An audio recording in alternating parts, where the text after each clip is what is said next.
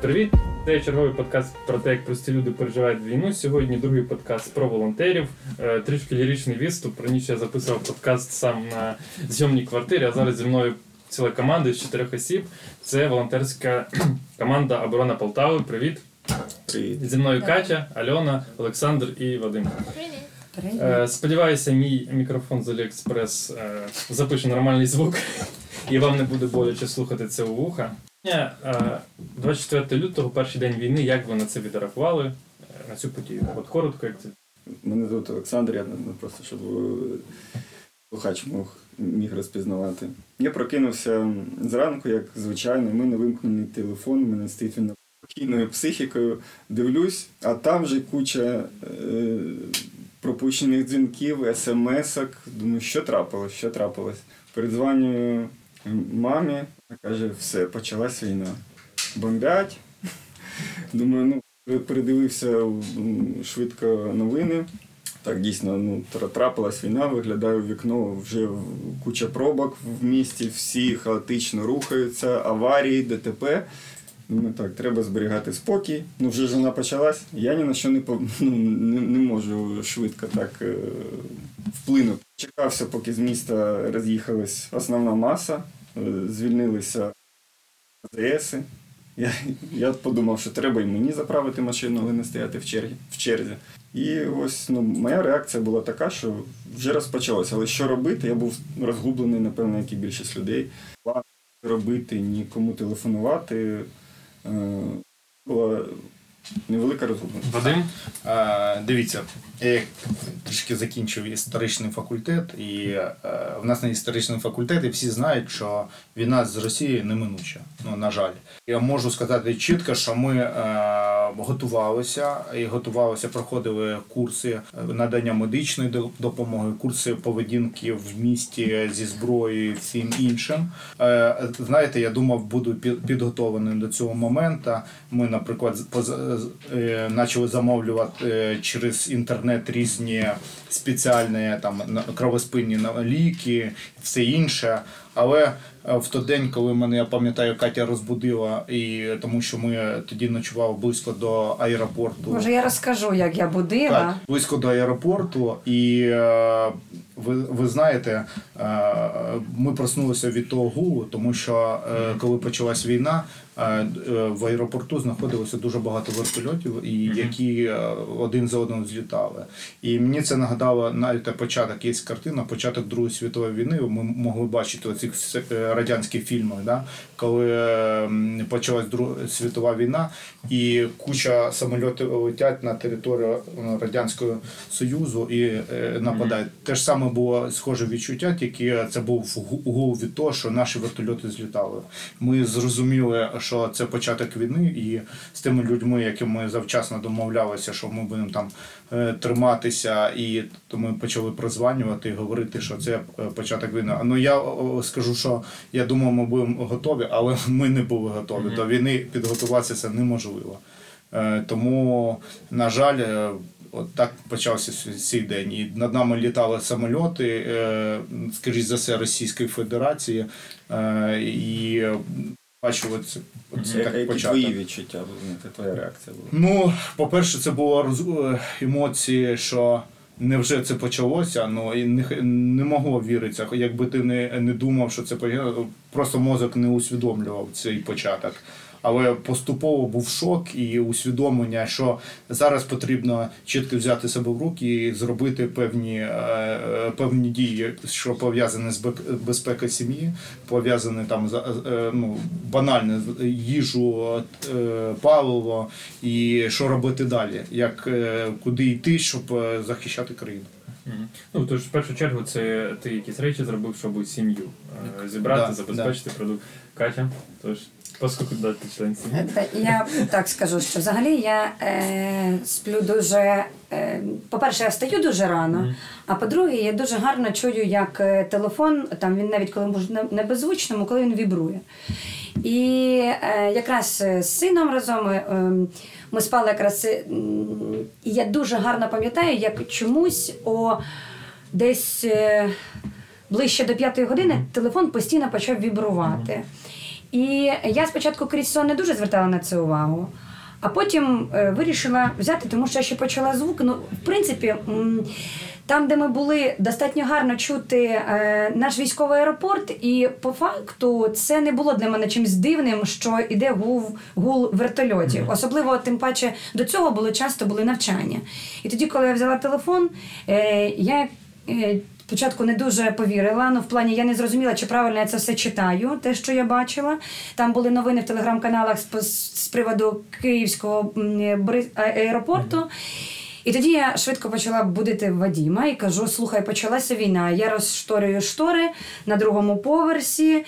Дуже гарно видно, як піднімаються в повітря дуже багато вертольотів. І саме перше, що це розбудити друзів, тих, хто е, можуть швидко почати робити правильні дії. І я пам'ятаю, як ми намагалися дозвонитись там до всіх, е, розбудити. І хотіла зробити це тихо, бо все-таки не хотілося злякати дитину, е, щоб він все-таки спав. Тоді вже ближче до 6.15, ближче до пів на сьомої. Чітко зрозуміла, що потрібно заїхати в маркет, затаритися е, продуктами.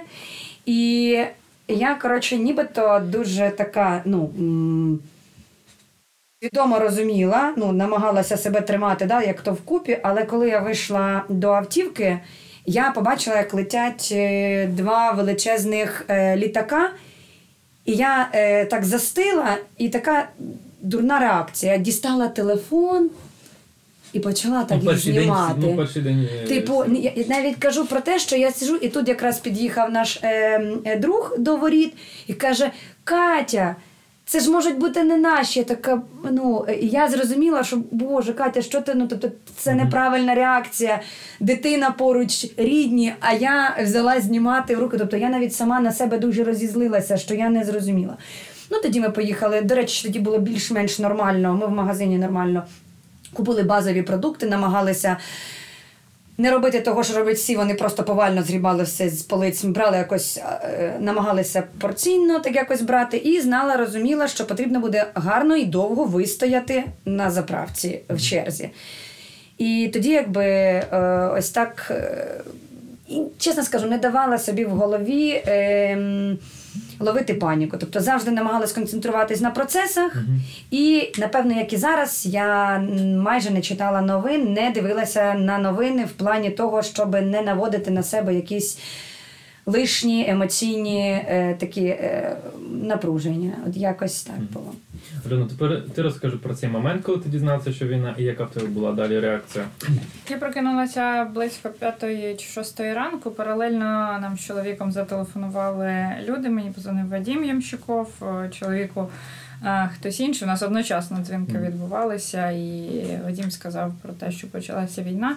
Вадім має мені подзвонити і сказати, що війна закінчилась. І е, я е, до цього ми з командою в Дія Бізнес готувалися, мали певні плани по тому, в разі чого. Якщо почнеться війна, що ми будемо робити? Я зателефонувала всім співробітникам своїм співробітницям про те, що почалася війна, і що треба виїхати з Полтави якомога швидше, оскільки тоді не було зрозуміло, як швидко е, пройдуть війська. І інформації абсолютно ніякої не було, але зрозуміло, що перебувати в місті було максимально небезпечно. От. Тому я обдзвонила всю команду, і в той же день ми з чоловіком виїхали в Дніпро, оскільки в Дніпрі е, батьки е, чоловіка і вони люди старшого віку, їх треба було відвести в безпечне місце. Ми поїхали в Дніпро, е, забрали батьків, е, точніше, маму. Тато залишився, не поїхав з нами.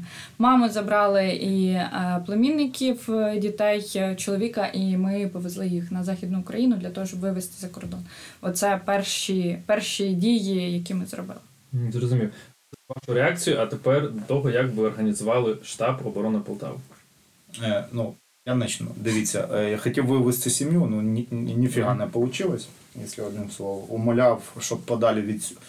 Вони поїхали від Полтави і на Західну Україну, але в мене нічого не вийшло, ніхто не слухає, всі залишились тут і займаються допомогою оборони Полтави. А як відбулося? Першу ніч, е, фактично, е, після нападу, ну от перший день, в 4 ранку мені телефонує Олексан... Олекса Коба. Угу. Каже Вадим, стою на блокпосту, як завжди. Голий бос і ніхіра нема. Е, стоїть один е, е, бетонна конструкція, каже, один удар танчика, все розхірамує. Коротше, надо. І перелік, отакий, я в 4 ранку його швидко чую, записую. Перелік, говорю, хоч надиктуй на на телеграм. І отакий перелік того, що потрібно. Кажу, Кать, ну надо, починаємо. І створюємо групу на 4 чоловік.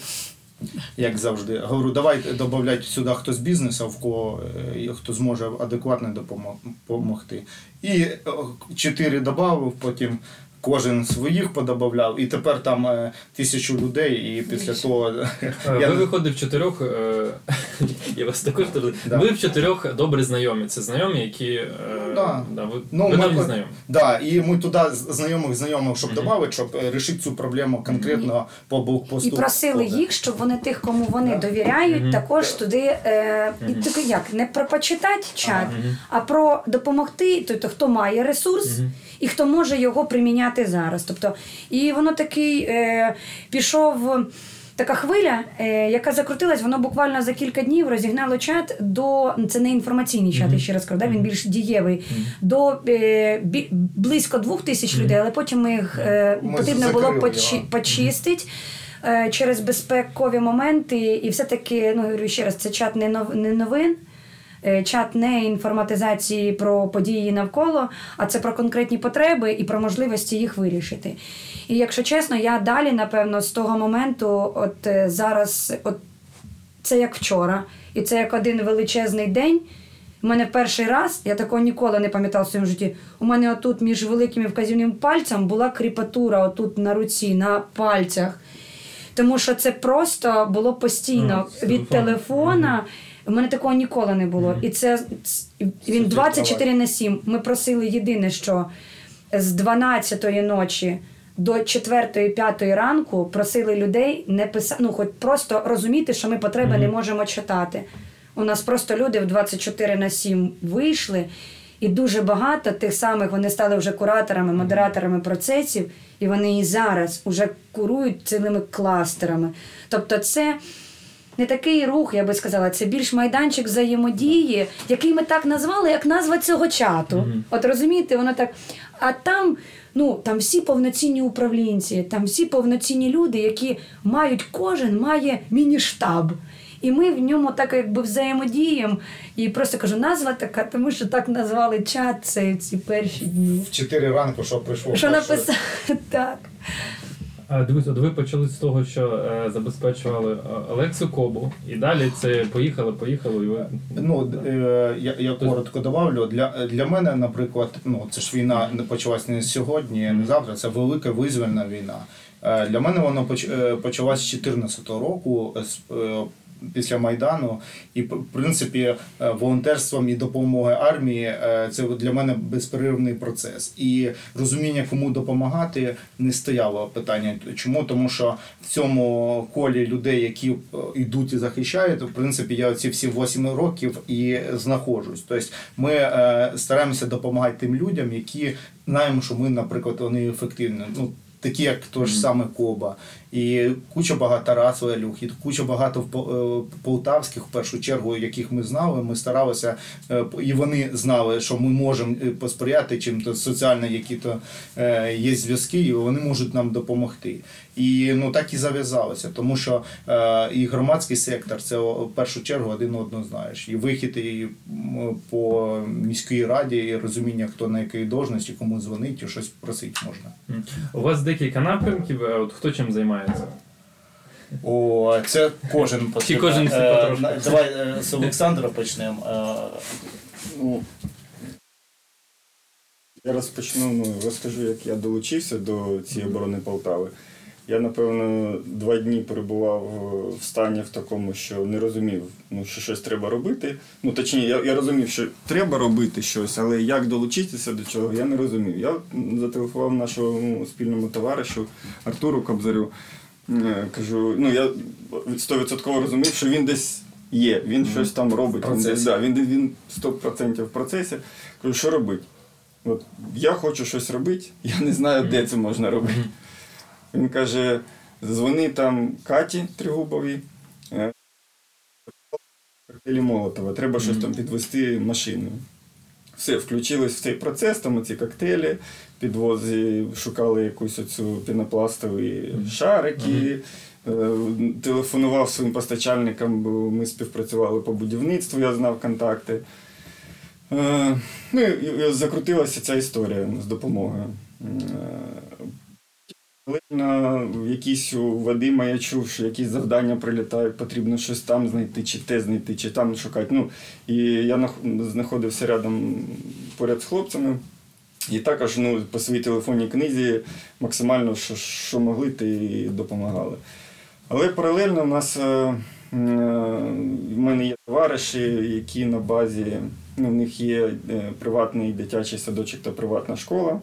Якраз почались перші, перші хвилі переселенців, де були в Харкові, почалися бомбардування серйозні в Сумах.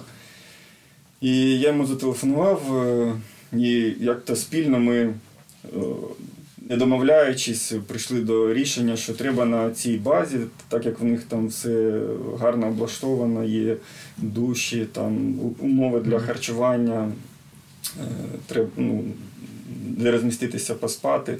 Ми організували площадку для біженців, яка вміщає і зараз е, там знаходиться від 40 до 50 осіб, яких ми тимчасово облаштовуємо, селимо, кормимо, все це безкоштовно. Ем, Є е, громадська організація, яка була створена в 2018 році, е, називається На випередки до вершин. І ми на її базі е, якби зробили такий прихисток для людей, хто цього потребує. Іноді до нас звертаються військові через волонтерів, що їм потрібно на 3-4 доби залишитися. Ми їх також при... Із е, Скіфією це вони готували для цього дитячого садка і школи сніданки. На їх базі ми організували приготування їжі. І оце от е, таким процесом основним ми займаємося побіженцями. Олександр в основному займається переселенцями і людьми. Е, Альона. Е, я почала е, роботу десь активно з третього дня, і я займалася і продовжую займатися саме гуманітарною допомогою. Якось перебуваючи у Львові, я відверто скажу, що я зараз не згадаю, як це почало відбуватися. Що я знаходила машини, знаходила гуманітарну допомогу, е, маючи якісь там контакти е, в серед громадського сектора. Я почала шукати, де я можу знайти допомогу саме для Полтави, і таким чином почала відправляти е, фури сюди в Полтаву. Потім почала шукати саме е, військове. З е, військові всі потреби: це бронежилети, це каски, це тепловізори, турнікети. Ну абсолютно весь дефіцит, який неможливо було знайти в Полтаві. Питання в тому, що я займалася логістикою як і по Україні, так і по Європі. Бо ем, те, що було в Україні, його було вже майже нереально купити, навіть маючи гроші. Е, тому, маючи друзів, знайомих, зв'язків в Європі, я зверталася до них. Але питання теж було в логістиці. І, наприклад, першу партію бронежилетів, які ми замовили, ми замовили її ще десь 20 5-27 господи, лютого, а отримав Вадім у Полтаві десь е, там числа 10 березня, да, Вадім, я не пам'ятаю. І весь цей час це не означає, що воно десь лежало на складах чи стояло. Е, Я не знаю, чи можна це говорити. Мабуть, можна. Не думаю, що швейцарці мене тут будуть доставати. От, наприклад, в Швейцарії, де ми придбали першу партію, там заборона на вивіз е, військового захисту, навіть да, бронежилетів, касок і всього іншого. Ми викупили, домовилися там з нашими друзями. Потім я знайшла людину, яка на свій страх і ризик в Європі завантажила це в свою машину і повезла. Провезла через кордон е, Швейцарії, потім Німеччини, потім завезла в Польщу. Потім уже м, ми отримували ще. Е, це був перший етап, і тоді треба було дозвільні документи на ввезення цього в Україну. І тоді я просила да, Марина Бердіна нам дуже допомогла з листами. Тобто вона давала лист на Держприкордонслужбу, е, на митну службу про те, що провести цей вантаж, і таким чином. Е, там через 10 перекладних ці бронежилети і каски вже приїхали до Вадіма, який далі займався тут дистрибуцією.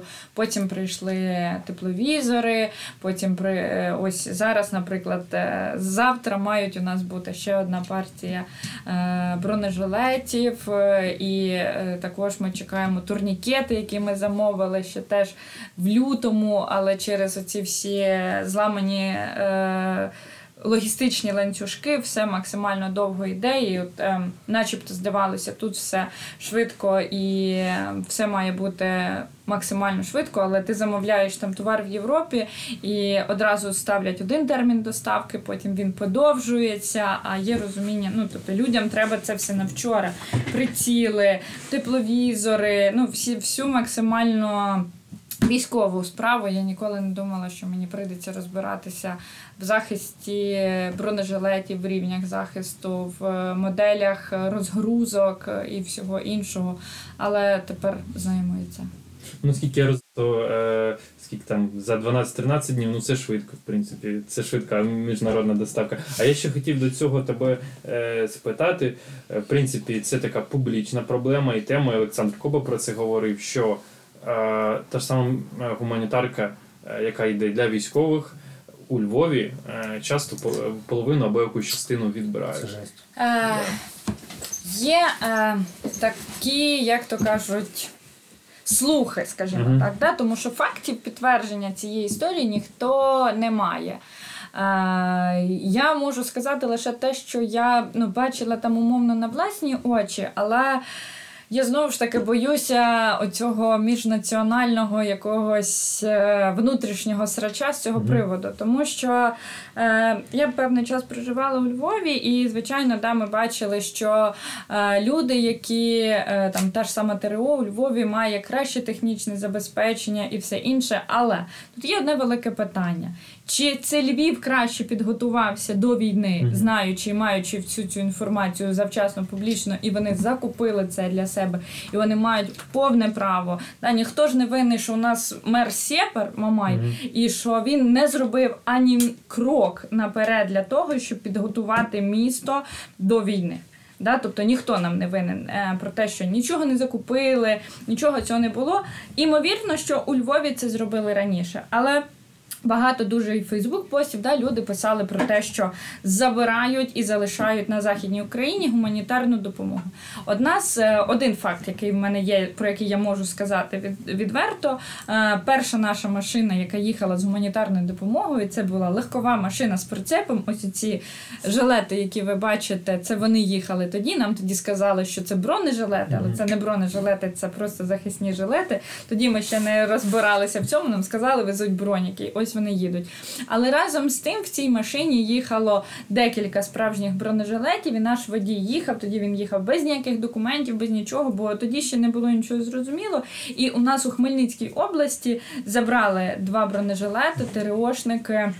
Сказали, нам теж потрібно. Вот. Е, Засуджувати зараз когось да, е, не є правильним, тому що тоді в ці дні це було ну максимально максимально хаотично, страшно було всім. Ніхто не розумів, як швидко російські війська дійдуть до того ж самого Хмельницька і всього іншого.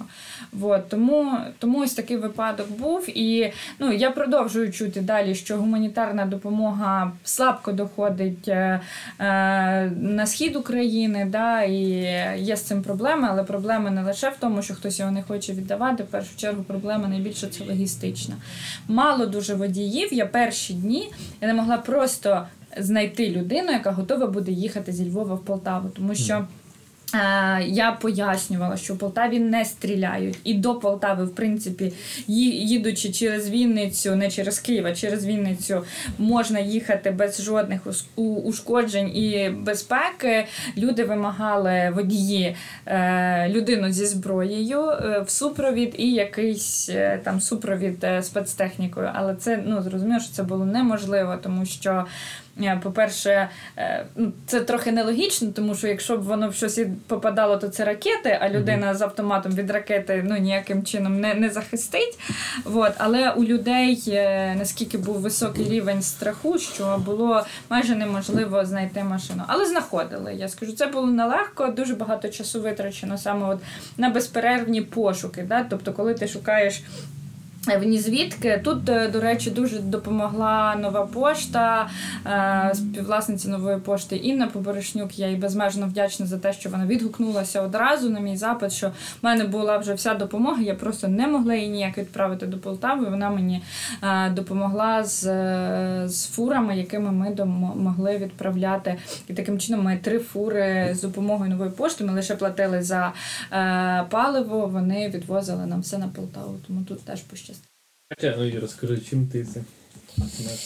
Е, ну, так як до цього ми говорили, що це такий майданчик взаємодії, uh-huh. у нас сформувались е, певні кластери. Uh-huh. Кластери, що ми називаємо кластером? Це люди, які мають однаковий або схожий тип діяльності і можуть завдяки об'єднанню допомагати і сприяти виробленню якогось продукту, той, який зараз необхідний. Тобто зараз ми маємо для того, щоб це все працювало, певний штат такий менеджерів на волонтерських засадах. Е, їх близько 30, є офлайн-менеджери, є онлайн, тому що чат до сих пір працює, той, який був створений. Ми, до речі, не знали, е, чи потрібно буде його трансформувати, але зараз він все одно активно працює. У нас там є менеджери конкретні, які працюють з хештегами є. Тобто це те, що є в наявності, і потреба, те, що потрібно.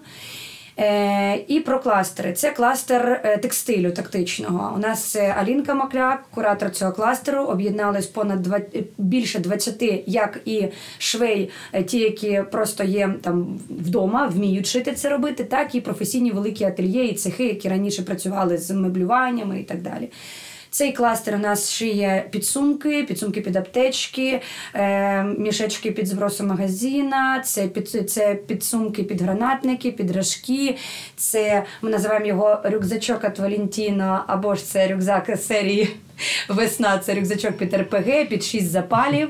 Е, До речі, дуже ну це так зараз далі розкажу про те що це все у нас працює не тільки на Харків, Суми, ті, які біля нас є активно ем, в військових е, потребах, так е, але ж в цьому ж у нас кластері також відчувається форма.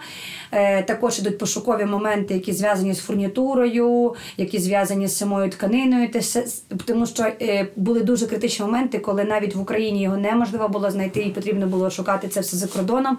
А ще були моменти, коли в Україні за це шкварили величезні ціни, і все одно навіть було вигідніше вести з-за кордону. Е, тут же в цьому кластері у нас є такий підрозділ, який працює з. Мануальною роботою, ручною роботою це маскувальні сітки і костюми типу Кікімора. Їх ще називають такі певні форма пікачу для тих, хто одягає ті, які е, кулеметчики. Е, є спеціальні костюми для снайперів, тобто це такий текстильний величезний такий кластер. Також ми зараз розширюємося, будемо шити ці такі штуки, які одягаються на шолом, які будуть не, не, не блискучі. І додатково у нас там вже ш'ються розгрузки.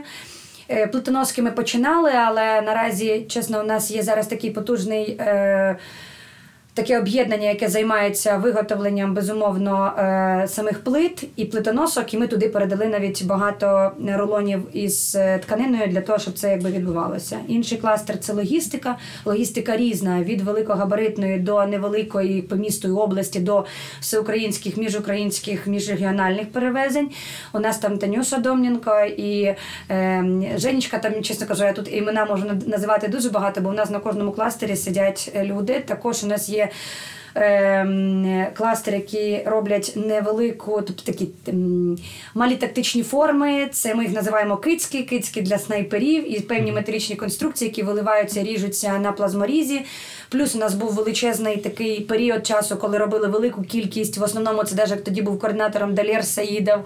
Це велика кількість е, їжаків різних форм, малих насипних, крупних форм, малих форм, середніх форм. Вони робили різні конструкції. Потім вони переформатувалися у співпрацю з Олексієм Басаном, який зайнявся фортифікацією області і міста. І все таки у нас тоді вже створилися логістичні хаби, тому що тоді ми тоді возили, не скажу, що хаотично, але по запиту конкретно військових. Також у нас є окремий кластер, який займався е, кар'єрними роботами, тому що дуже велика кількість було пісок. Пісок потрібно навантажувати 24 на 7. Завдяки через це у нас сформувався величезний кластер волонтерів. У нас більше 500 людей в базі. Це не просто ті люди, які займалися волонтерською діяльністю до цього, а це просто чоловіки, жінки, які готові 24 на 7, залишились номер телефона і робити будь-яку роботу, яку потрібно було. Це у нас Наташа Панченко була завжди на зв'язку на телефоні. І зараз це переросло в маленький такий підштаб обласного молодіжного центру, який співпрацює з ЮНІСЕФом, і ми зараз утримуємо для допомоги. Великим організованим локаціям, які приймають біженців, там вони присилають певні набори для цього. Також є е, кластер, ем, я називаю арт-кластер, тому що ті люди, які, здавалось би, за комп'ютерами вміють е, робити дизайни, вони дуже шукали також, чим можна допомогти і як можна допомогти. Круто, тому що вони знайшли прояв, вони робили круті макети. Завдяки цьому у співпраці з обласною військовою адміністрацією, нашою міською адміністрацією КП Полтава Сервіс у нас розміщували сітілайти, бікборди.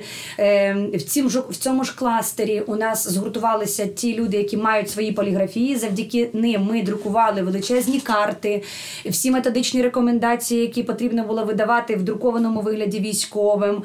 Е, там же у нас і створився великий проект, який зв'язаний зі стікерами, які зараз продаються. Там же у нас розробляється мерч, який завдяки цьому кластеру друкується, реалізується і все, все йде на потреби. Ем, також у нас є е, кластер медицини, тактичної медицини. Вона розділяється на два підрозділи: це е, цивільна медицина і тактична медицина. В цивільній медицині це у нас там ну, е, наші супергеройки: це Олічка Давиденко, там Катя Овчаренко, Оля Логова, Оля Губар. Е, вони займаються відповідно сортуванням і роботою над е, залученням гуманітарної допомоги, яка стосується саме медичного. Це у нас є і тема ліків дефіцитних. Це і тема, я пам'ятаю, як було L-тироксин і еутірокс розрізати на полоски по 10 таблеток і видавати людям, щоб вони просто могли дотриматися до е, певних моментів, коли ці ліки будуть. Але е, хочу сказати, що ці всі кластери вони працюють у співпраці, симбіозі з усіма. Це і Help Group, це і батальйон небайдужих, обласна військова адміністрація. Тобто немає такого, що типа чийсь склад, це типа все, ну, типу когось одного. Такого немає. Ці всі склади створені для того, щоб вони максимально ефективно працювали для людей, кому це потрібно. Також є невеличка частина гуманітарки харчової. В основному ми там намагаємося акумулювати е, е, харчування довготривалого зберігання, те, яке можна гарно підвантажити бійцям. Але зачасту, так як бійці їдуть, ті, які дислокуються в місцях, де проживають люди, вони зачасту просять і для людей зібрати певні пакунки. Це і дитяче харчування. Зачасту кажу, це ми завдяки е, тим поставкам, які Альона, ну просто кажу, це було щось, як знаєте, як щось неймовірне, коли. Тоді, коли не їде нічого, коли немає памперсів, немає дитячого харчування, немає гігієни. Тут Альона, я кажу, як якесь просвітлення, приїжджає машина і звідти ну, елементарні базові речі, на які є гроші, ти їх хочеш купити, але їх нема де купити, вони привозяться. І ти їх, ну, це це дуже круто, що от воно так би да, почало працювати. У нас, окрім цього, є ще мінімум шість кластерів. Тобто це завдяки от тим підприємцям, які мають бажання, вони працюють. Хар... А, кластер харчування, більше 20 ресторанів, 5 тисяч порцій ми видавали в самі пікові дні на день ЗСУ, ТРО харчували. Але важливий момент. Є певні процеси, які мали були втримати той момент, коли ще все налагоджувалось. Країна має відігр... вона відіграє свою роль. Тому вже дуже радіємо, що почали запустити централізовані процеси, і все-таки ЗСУ і ТРО, які мали отримувати централізоване харчування, вони почали на це переходити. І ми почали давати можливість, ну, так кажу, ніхто не жаль. Ну, підприємці ці всі ні копійки не просили, ні на паливо, ні на харчування. Оце все те, що ми називаємо, воно трималося за рахунок ресурсу людей і тих людей, хто поруч, які давали, просто приходили. Оце пам'ятаю, вони просто приходять так, от і кладуть гроші, конверти, гроші, несуть свої крупи, просто все стягують. Тому в обороні Полтава дуже багато різних формацій. І зараз от найцінніше те, що зараз відбулося, і я от дуже ціную цей момент. У нас дуже скоротилась ланцюжок волонтерів, і це дуже зручно. Е, зараз працюємо напряму із рук військовим, ну, військовим в руки, тому що це дає можливість дати якісну, чітко зрозумі... згідно потреб допомогу, не в більшій кількості, не в меншій, і конкретно те, що потрібно. Тому що таке комунікаційне коло, чим воно більше, тим і скажається інформація. А це ж все ресурс. Кожне, що лежить на складі, це все кошти людей, і це все наш ресурс. Оце саме цінно було ним зробити так, щоб не створити кризу і все-таки давати цю допомогу, щоб вона якби була гармонічна. Тут можна говорити ще довго, бо людей стільки задіяно і їм всім не передякувати. Просто хочу сказати, що це про багатьох. Одне те одноосібно ми зараз тут всі говоримо, але людей шалена кількість. І оце така вдячність. Я тепер чесно розумію, навіщо те все в житті було дано до цього. Це напевне для цього періоду, тому що завдяки тим всім знайомствам, які інколи досвід, який ти не розумів, на що він тобі в житті, чому так це все.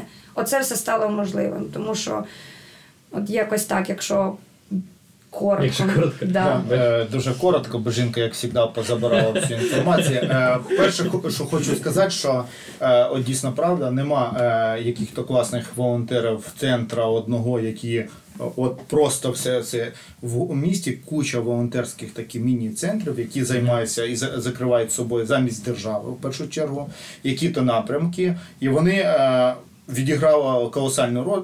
Роль в- обороні України, не тільки Полтава, в обороні країни, тому що вони з собою цей бізнес, і все те, що Катя почала говорити, вони закрили ці всі потреби, коли держава не справлялася.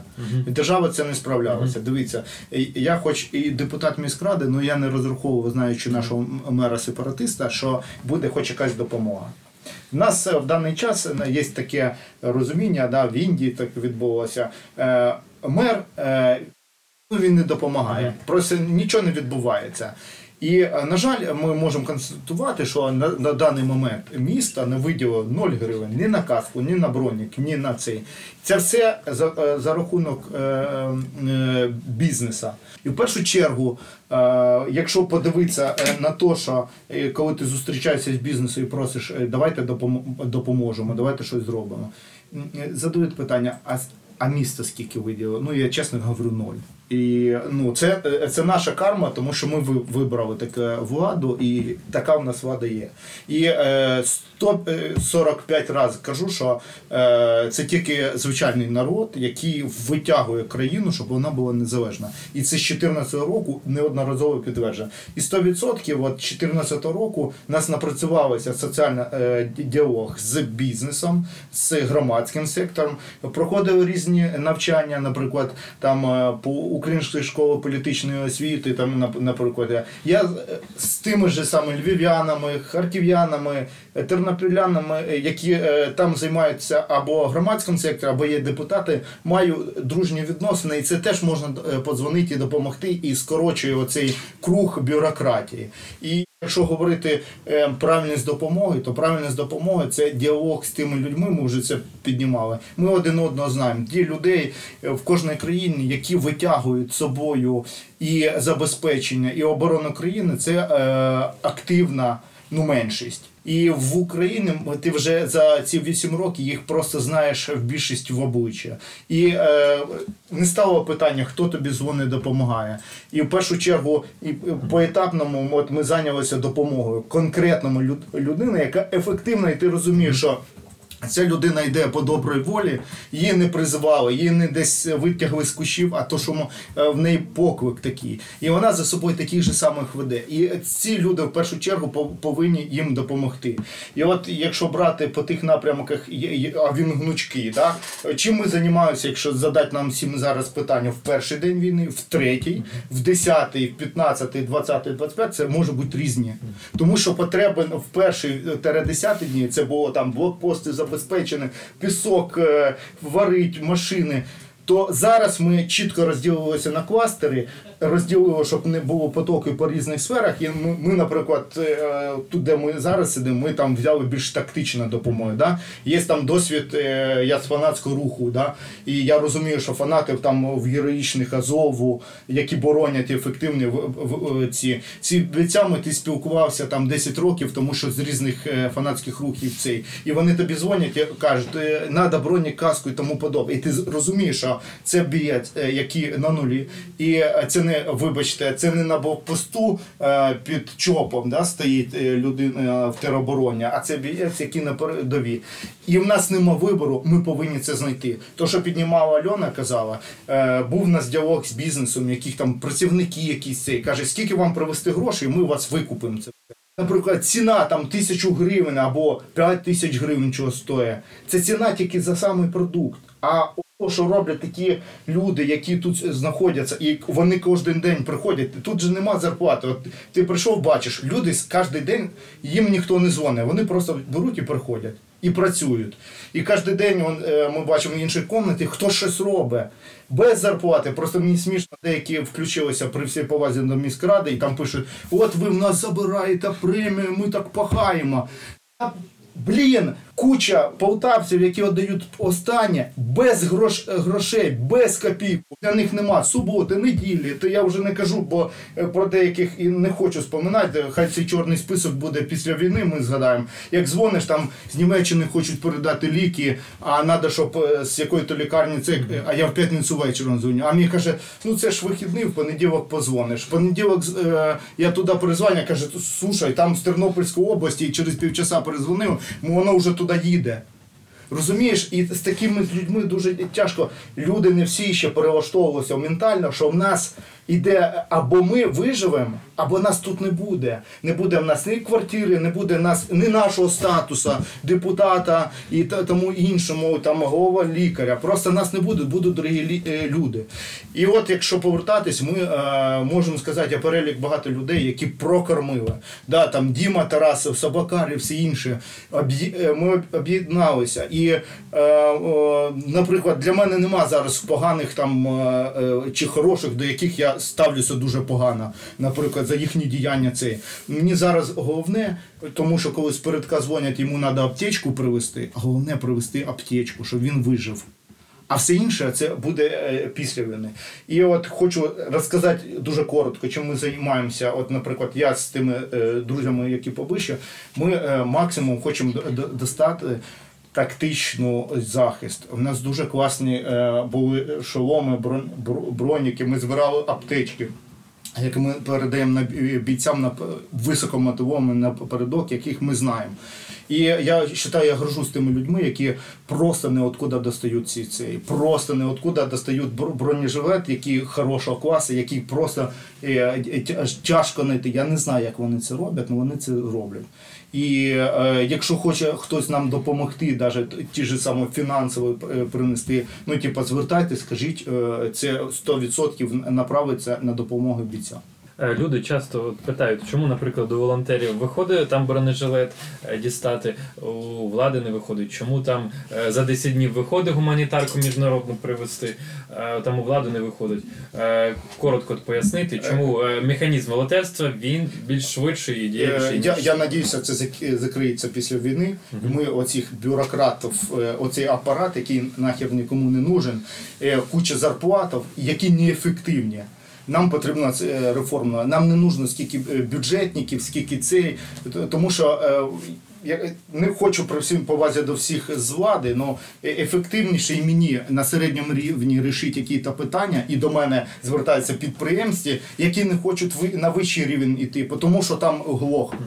Глохне і нереально. І, і простіше е, волонтерам зі своїми зв'язками рішити чим е, чиновникам на високому рівні з кучою бюрократії. Я теж трохи поясню, чому не вдається представникам влади. Представники влади зазвичай це е, ну я не хочу нікого ображати. Це люди, які ходять на роботу виконувати свою роботу. Вони дуже рідко мають велику кількість соціальних зв'язків. А в цій ситуації вирішували саме соціальні зв'язки, Е, тобто знати, де взяти, е, знати, де знайти. От е, у нас в Полтаві, наприклад, да, є декілька інституцій, які мали б цим займатися в першу чергу. Наприклад, це інститут розвитку міста, да, який відповідальний за міжнародні зв'язки. На жаль, я не бачу жодної роботи до сих пір в їхньому напрямку по цій роботі. Мені дуже прикро від того, коли я бачу, наприклад, е, директорку департаменту економічного розвитку, яка сіла чомусь в одному з волонтерських пунктів і видає із рук в руки там дитяче харчування. Це потрібна робота, але директор департаменту розвитку міста має займатися вже іншими пріоритетами. Я зараз порівнюю з іншими громадами там е, на тій же самій е, на заході України. Та так само бачу. Люди вже пишуть нові стратегії, вже опублікували те, що вони можуть запропонувати місту. Люди написали проекти рішення. Зараз з Вадімом там теж е, працюємо над цим. По тому, як місцева влада може допомогти бізнесу, як вони можуть там позбавити зараз, поставити або е, велику знижку, або там навіть одну гривню бізнесу, який залишився працювати оренди комунального майна. Все це вже потребує цих рішень. А дуже багато людей, які в тому числі з апарату міської ради, які отримують заробітні плати і все інше, вони продовжують займатися тим, чим займаються волонтери. Я погоджуюсь з тим, що це треба було робити в перші декілька днів або тижнів, але вже йде другий місяць війни, і вже екстрені оці потреби, які були, вони вже закриті. Вже не треба сидіти керівництву, яке е, в міській раді робити цю історію. Вже волонтери все це роблять і далі самі. А ті люди мають виконувати свою роботу. Бізнес має працювати в своїй сфері міська рада має робити свою роботу, не волонтерську. Е, Тому якби мені це дивно, але знову ж таки не дивно. Чому? Тому що вся робота в Полтаві по цьому напрямку саботується керівником міської ради, міським головою, і очікувати чогось іншого, на жаль, не виходить. Ми бачимо певну допомогу. ВПО, яку роблять, да, в міській раді можна отримати гуманітарну допомогу. Міська рада реєструє ВПО, все інше, але системної роботи на розвиток міста знову ж таки ми не бачимо. Мені дуже прикро. Я розумію, що це в тому числі не вина цих людей, це рівень їх і професійного розвитку, і рівень, е, ну якби загальний вектор розвитку міста. І на жаль, я не думаю, що це зміниться найближчим часом. Я маю, от е, хочу просто кажу, підтримуючи своїх друзів. Це все одна і та ж проблема трансформована про те, що і було до цього, тільки вона зараз проявлене. У нас чому я би так скажу, волонтери, ті, хто зараз, це люди, які вміють робити управлінську роботу і організовувати процес. Тому термін волонтер це е, зараз просто так, як вони не мають там, ну не працюють в міській раді, наприклад, або ще десь. Низький рівень фаховості управлінської. Тому що оці всі залучення, ці всі самі процеси можна робити системно. І те, що, наприклад, на жаль, на жаль, не цікавило так гостро громаду до цього, коли весь рік, вибачте, у нас в президії сидів Ілля Ківа на сесії міської ради, коли депутати вставали і казали: Федорович, будь ласка, коли ми голосували з Юлікою, якийсь було у нас проект рішення, щоб визнати е, е, Путіна агресором, пам'ятаєш там засудити так, путінський режим. А він сказав, що значить путінський режим, я не буду це. Тобто, це всі сприймали, ну чесно скажу, ну недооцінили оцей процес. Він був, він був явартів. Це все було до чого воно призвело? Чому наразі, коли позавчора, пам'ятаєте який? Діректи за, засипались. Катя, це правда. Катя, це правда. Я говорю: Альо, ви не пам'ятаєте, як було, що було? Мене це не дивує. Мене трошки засмучує процес, коли люди зараз говорять, а що? Це правда? Я кажу: ну ви знаєте, у нас так вже давно. Я думала, що це всіх, в принципі, влаштовує, напевно. Я наразі не засуджую нікого. У кожного є своє право. І коли в мене зараз кажуть, а чого ж? А чого ж ви зараз не можете швидко його зняти? А ви знаєте, зараз є дії. І кожен зараз на тому місці, на якому він мав бути, і на яке йому делеговано певні повноваження. І тепер кожен із нас. От я дуже хочу, щоб кожна людина зрозуміла, що те, що ми маємо зараз, це голос кожного того, хто це робив в тому числі. Тому зараз ніхто із нас і не розраховує на позитивні якісь моменти, різку патріотичну позицію. Тобто мені зрозумілі певні рішення, і зрозуміло, що зараз такі процеси йдуть. Але кожен робить вибір сам. Е, Хотілося б сказати такий крайній момент, що навіть зараз, от хотілося б, міська рада зараз має своїм бюрократичним процесом адаптувати місто до процесів воєнних. Швидко переключитися, зробити інші акценти. Навіть зараз в волонтерських рухах пройшов місяць. Ми сіли і продумали, що ні. Навіть якщо пан Валентин готовий нам подальшому безкоштовно видавати сумки РПГ, ми тільки несемо матеріали, ми сідаємо за круглий стіл і говоримо. Нам зараз також складно. А ну-ка, посчитайте, пане Валентин, скільки ви витрачаєте на електрику, скільки вам треба заплатити ці швії, для того, щоб ви, пан Валентин, ще через місяць так само себе нормально, більш-менш почували. Вас не. Вибачте, попросили звільнити приміщення, і ваші швеї залишилися і мали змогу, спроможність. Якщо не придбати крупу, то значить ми забезпечимо ваших швей продуктовими пакетами для того, щоб вони могли піти в свою сім'ю. Тобто економіку потрібно переформатовувати і не чекати, доки прийде директива зверху. Державні процеси зараз за- ну, певні. Такі акценти там на зовнішньоекономічній діяльності, ці всі процеси. Місто має адаптуватися, не бути оконем, а там, знаєте, ловить, от, а як, а як воно буде, якось буде. А сприяти. Тому е, тут я просто кажу за адаптацію процесів, яку в тому числі волонтери зараз один одного підтримують, і ми вже зараз намагаємося безкоштовно не просити, а шукати, як цей механізм зробити взаємовигідним, щоб він був якби такий круговорот зробити. От якби Можна так. до- до- додати? Я дуже коротко. Катя дуже вірно це говорить. О, Чому депутати, оце ми ж депутати, ми волонтери. Тому що ми з міськради розуміли, що е, туди йти і долучатись до процесу буде ефективність нуль. Деструктив. Деструктив. Ефективність І ми е, пішли в гром... з громади в громадський сектор в першу чергу. Я ж хочу сказати, що е, персонально несуть відповідальність всі ті депутати, які за свої кіосочки, за своє рішення. Я ну, дуже це питання. історія. Ні, не політичне Ми це питання. Е, В першу чергу вони е, все зробили так, що е, на кожній цьому е, етапі заступників, начальників департаменту і тому подобне зайняли ті люди, які е, е, від яких іде деструктив, і які є ворогами, такі як ківини, друзі і ківини е, поплічники, які займаються всі позиції. просто каже про те, що в, в даній ситуації і в цей час люди продовжують е, ходити в державний сектор, е, займатися і продвигати свої інтереси в стані війни. Вони не змогли переключитися і займатися чимось корисним, і не вийшли в громадський сектор. Він про це каже, що е, який сенс знаходитись там і займатися нічим.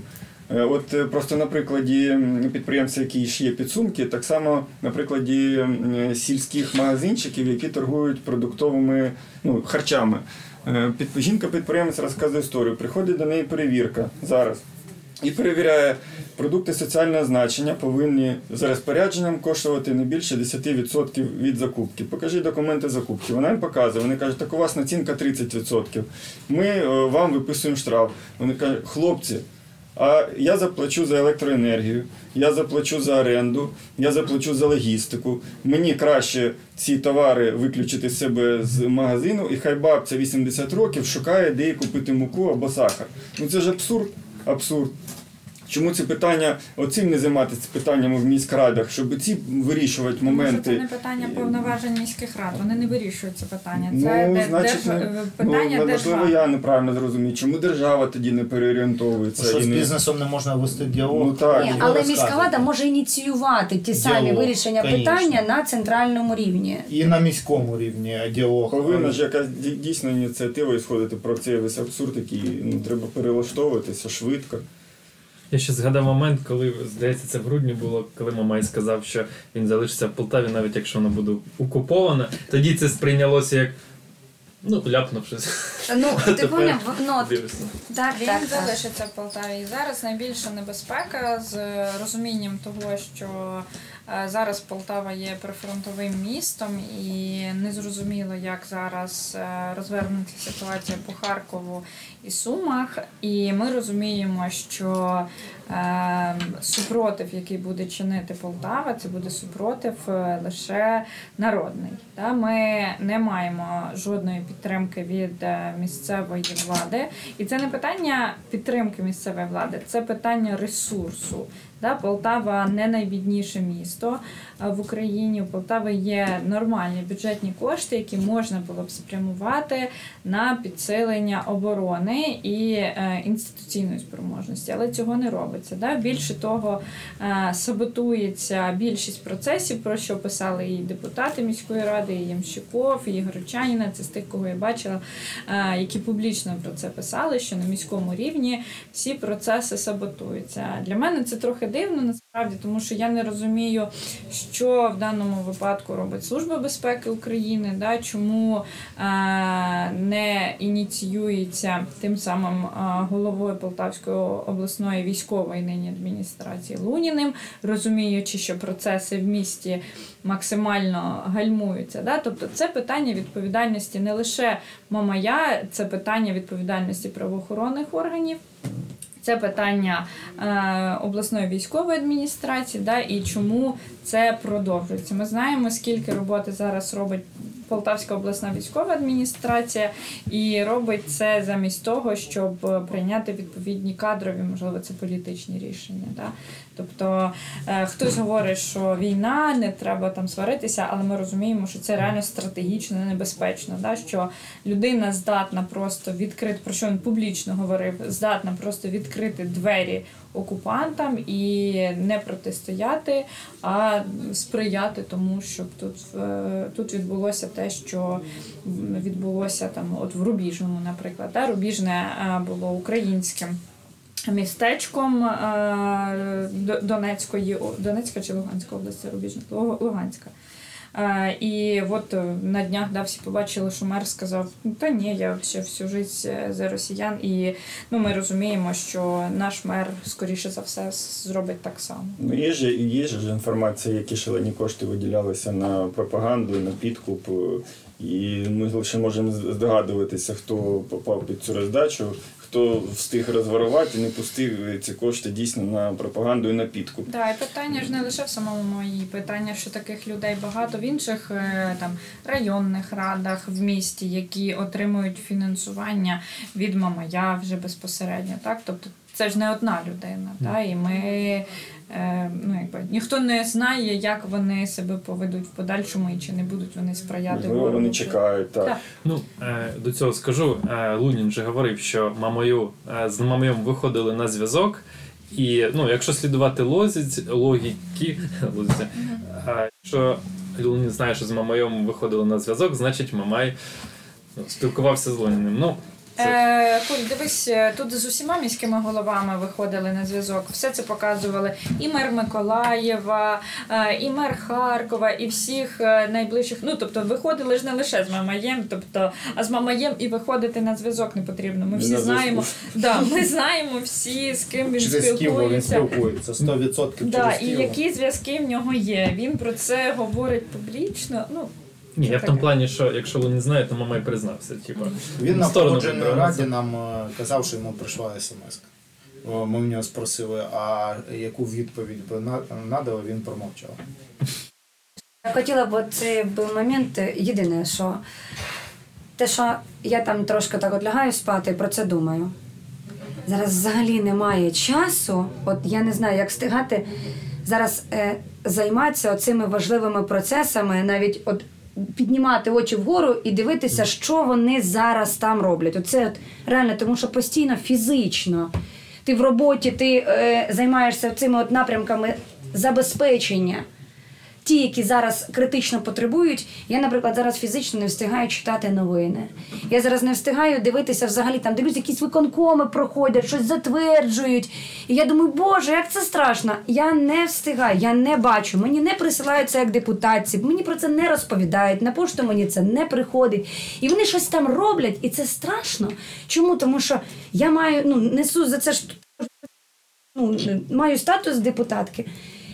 А страшно те, що це зараз не те місце, там, де ти можеш спокійно знати, що там люди роблять все можливе для того, щоб там от в адекватному руслі це все рухалось. І я просто кажу і переймаюся, а з іншої сторони, просто розумію, що фізично часу розбиратися тими їхніми чварами. Е, ходить з ними чесно сваритися, ходить з ними бюрократичними бумажками. Тому, напевно, це хай це егоїстичне прийняття такого рішення, але для мене я там була в міській раді, я на сесію міської ради приходила. Оце єдиний раз, коли е, заходила в міську раду тоді. І все. Попри те, що у вас однозначне відношення до міської влади, але все, е, все-таки є співпраця, е, там також волонтерять, також допомагають. Так. І от е, е, інколи вас за це критикують. От конкретно, якщо згадати пост е, допомога Реномобіль, е, Вадим подякував Євгена Диканя, е, і ще людей з міської ради. І з цього боку була критика. Е, ну, таке питання. От співпраця з міською владою. Е, ганьба, не ганьба. Е, е, До Це- цього я е, двічі голосував за відставку Мамая. Я з 15-го року, може, єдиний, хто не входив до нього в коаліцію, бо там деякі депутати почали критикувати, які свого часу з, з ним же голосували за кіоски, були в ними в коаліції. Ну це політика. Я не хочу про це говорити, ну не, не їм е, говорити про мораль. Е, Зараз я готовий хоч з чортом лисим е, спілкуватись, аби допомогти на фронті людям. Тому що коли мені телефонують Вадим, треба достати е, а їм привозять старий убитий УАЗик, і, а це люди, які з передка достають ранених хлопців. І я бачив цей час, що в міську раду приходить така машина. Да, я піду і ще, якщо потрібно, ще раз піду. Закінчиться війна, ми переможемо. Е, я і надалі буду е, принципово вести з тими людьми, які цей. Я е, не в них прошу. Це е, гуманітарна допомога, яка була передана ним як діючій владі від волонтерів. Я попросив, щоб вони передали е, і вказав саме куди. Все. І, е, і про це подякував. Ну, з цього приводу, да, от ваша думка. це не відміняє їхнє- це чесність, стоп. Тут якби ми говоримо, чи міг би Вадим, ну типу, взяти за не написати про це. Просто як завжди написати, як це багато хто любить. От я Від себе. все зр... ну, типу, що тут це є чесність. Був можливість певного процесу, є конкретна ціль, яку потрібно зараз надати. Ця машина, ця машина є. Не питання, вони готові її видати. Потрібно написати їм дякую. Ну Да. е, чи не чи не потрібно їм за це подякувати? Вони дали дали подякувати, звичайно. Але це не значить. Тобто, одна справа співпрацювати і працювати це, не різні, їм, моменти. Це не прощає їхні е, в лапках заслуги. Так, Це- дуже, дуже багато хто написав, і я теж вступала там в, в діалог стосовно того, що таким чином ви вибілюєте цих людей, да, дякуючи їм їм за допомогу. Е, але всі мають розуміти, що е, добрі справи це, це не лише стосується там Жені дикання е, чи ще когось, що добрі справи, які ви робите зараз, це не індульгенція ні ваших попередніх е, вчинків корупційних, ні індульгенція на майбутнє. Да? Тобто ем, для мене завжди було загадкою безвідносно до війни, що люди, які крадуть мільйони, перебуваючи на різних державних посадах, потім там допомагають.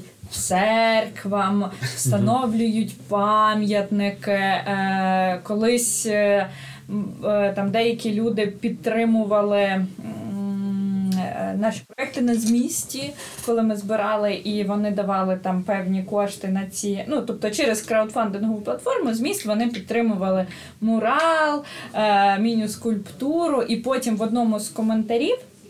Я говорила з жінкою, зараз не буду називати її ім'я з Полтавської, яка теж мала причетність до багатьох нехороших справ у місті. Вона мені написала: Як ти смієш? Я же там всі проекти ваші підтримувала.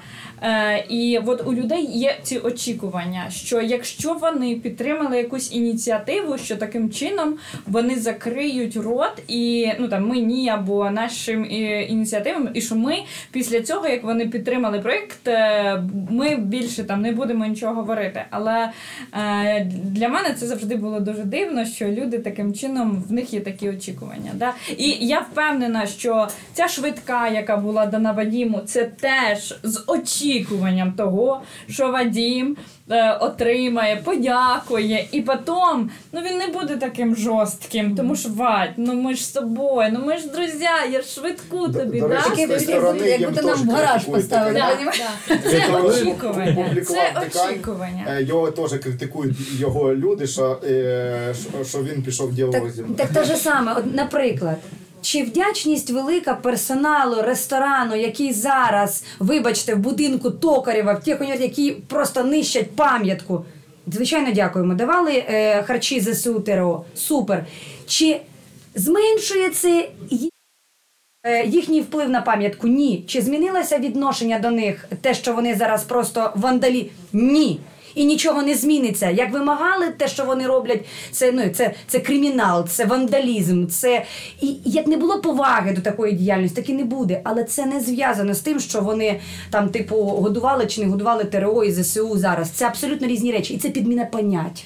Так, і Це підміна понять. Дуже часто люди, які е, знову не х- це не в звинувачення. Люди, які не зайняті е, в реальному волонтерському русі або е, в роботі, так звані білі пальта. Да? Та я ніколи в житті срать з ним на одному полі б не сів, а ти пішов і попросив. І отут слова Вадіма, що зараз. На превеликий жаль, мені максимально неприємна ця співпраця.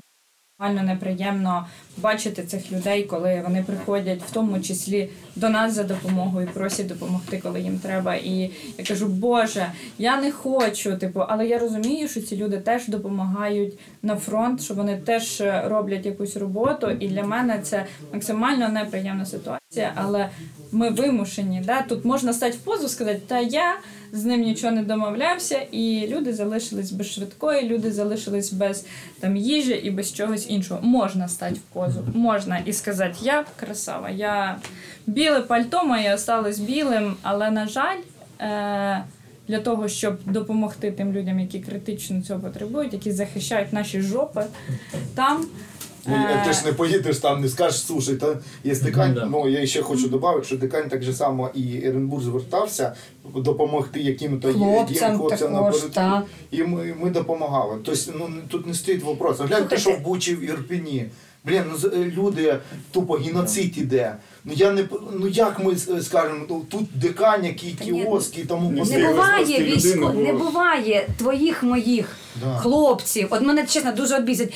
А от там, от, а там полтавські є. От знаєте, як інколи, а там що полтавські є. Та слухайте, не буває зараз всі українці у нас, ну чесно, ті, хто працюють з військовими, знають, хто у нас в Полтаві. У нас. Гостомель, тут хлопці приїжджають, Волноваха, тут, Енергодар, тут. Я маю в виду, їздять, ну проїжджають. Вони приїжджають. Для них також, я вважаю, кожна область України, яка б не була, такі самі, як і ми, ті, хто там. Ну, не, немає різниці, звідки самі ці люди, чия це рота, чий це батальйон. на дачу ж попросили. Це все не буває. Це все наші. І якщо який би він не був, але він просить, тому він або передає інформацію, або він може відвести, або він може доповнити. Та ви знаєте, не пахне воно. Воно те, як якщо воно потрібно, воно є в списку потреб, його потрібно комплектувати і давати. І якщо потрібно, просить він записати йому, вибачте, там подяку, написати, що це прям на коробки. Вибачте, що це від кого. Та немає зараз різниці. У кожного якесь своє, ну і чесно, зараз і заморочки свої у кожного є, але зараз важливо результат. Получилось і не получилось, доїхало чи не доїхало. Е, Звертається до мене знайома. Вона нам допомагала там, вона співпрацює з е, як це є Білоцерківська, Білоцерківським заводом. І передавала, каже, я ж знаю, ви там займаєтеся, ви можу передати. Ну так, давай, звичайно, передавай, ми знайдемо кого покормити. І каже, нам потрібна допомога для 93-ї бригади. Вони стоять в Суми Ахтирка. Дуже потрібні броніки, що у вас там є. Я ж підходжу до Вадима, говорю, що в нас є, можемо допомогти. Але я кажу, я відвезу сам. Ми самі їздимо в Харків, треба хлопцям в руки передаємо. Тобто е, я не буду передавати в іншу організацію, яка допомагає. Ну тут вибачте. Е, Я повинен бути впевнений, що е, те, що вигризло з дівчата, крові потом вони його привезли, що воно дійсно ну, достанеться до, до цих хлопців. Я ж кажу, давай мені телефон командира або кого, я зустрінуся в небезпечному місці, ми поїдемо, відвеземо, відвеземо, що там потрібно. І сказав, що є, можу там 5 плитоносок, там два броніка, дві каски зробити і, і декілька паровою. Каже, да, добре, я тобі дам контакт. Проходить два дні, тиша. Люди використовують е, зв'язок з, бр- з воєнними бригадами, з командирами Для для, просування для піару. Тобто е, не цікавить реальна допомога. Я кажу, я реально привезу, не питання. І для мене не потрібно ні. Потрібна ось розписка, що дійсно воно пішло. Ми- Ну, це наш внутрішній, цей, внутрішній звіт, щоб ми розуміли, куди воно пішло. Воно ж нікуди, ніхто ж не веде сторінку, ніхто ж не викладає, що ми всіх військових. Так, ми просимо десь фотку, може, якусь Для замазану. себе да, для себе, все. І тут така стала ситуація, і мені так ну, дійсно було дуже ну, неприємно, що Е, я готовий був поїхати в Трохтирку. Да. На, на, ну, дуже добавлю дуже коротко насчет цих волонтерів. Деякі волонтери, ми ж комунікуємо, наприклад, е, нас одягаємо бійця. У нас, наприклад, є шолом, в Каті в, е, в центрі є там штани, Мірошніченко, Вікі є там е, курточка, Бінокль, куртка, бінокль. да. Ну ми один одного знаємо, що це важливо, один одному, потім вони дзвонять. В в мене є штани, у нас є там курточка, а в Каті є сапоги. І ми так один одного це. Ну ми сміємося в такому колі, що на, на жаль. Що деякі бізнеси розуміють, що і деякі волонтери прийти до волонтерів, набрати е, і отвести до в точку з точки А в точки Б, це не волонтерство. Волонтерство це за 3-9 земель е, достать, знайти бабки на це, е, логістику, привезти і знайти ефективно ще кому-то дати. І люди І часто, за це да, гроші, і люди зробити часто це. путають е, різницю. Е, Типу, доставка це не волонтерство. І не треба писати, що я волонтер, е, коли я там достаю. От е, нас. У нас там за цей весь час, от е, скільки людей, два поста написані. Ну просто щоб хоча б люди знали до кого це. Це дякую е, Полтавщині за медицину. Кстати, вона е, нам передзванювала, нам медицину натягали е, і за те, що тепер знають, що ми аптечку збираємо. І оце е, вдруге про е, пост був, і оце фактично подкаст. Я впевнений, що є і такі ж самі волонтери, які про це про це не говорять, а вимушені говорити про це, бо їм треба звітувати, щоб вони щоб люди не думали, що вони типу, в гараж собі тягають. Ну, ми і про це. Ну це треба порівнювати піар і звіт. Це Чесно, різні я речі. тобі скажу, ми Альона була присилала одне відео, і ми з нього дуже сміялися. Ми чесно дуже відповідально відносимося до ну от е, люба волонтерка, навіть коли людина просто принесла і каже, мені все одно, я вам довіряю, можете даже. Тобто я вірю, от мені не треба ніяких звітів, фото. Знаєте, це дуже велика відповідальність. Я просто розумію, що іноді случається після таких періодів. Тому у нас навіть між собою ми видаємо друг другу бумажки, акти, печати і документи. Даже коли я даю Альоні, Альона дає нам, і, і ми ведемо документацію. Ну, мені кажеться, жорстче, чим там в міській Е, раді, е. тому що ми відчуваємо відповідальність. Але ця бюрократія не впливає на процеси для людей. Це наша проблема, Е, якою ми наша живемо. заморочка, да. Дівчата підшучують, робити, що це Катя мені актами передає дитину і, і в другу сторону. Е, і знаєте, що ще просто, просто дуже ще такий важливий момент, е, щоб громада також розуміла. Бувають різні моменти, і коли інколи е, люди всі емоційні, ви знаєте, особливо коли у когось когось забирають так, от вчора забрали, з чоловіком немає зв'язку. Да.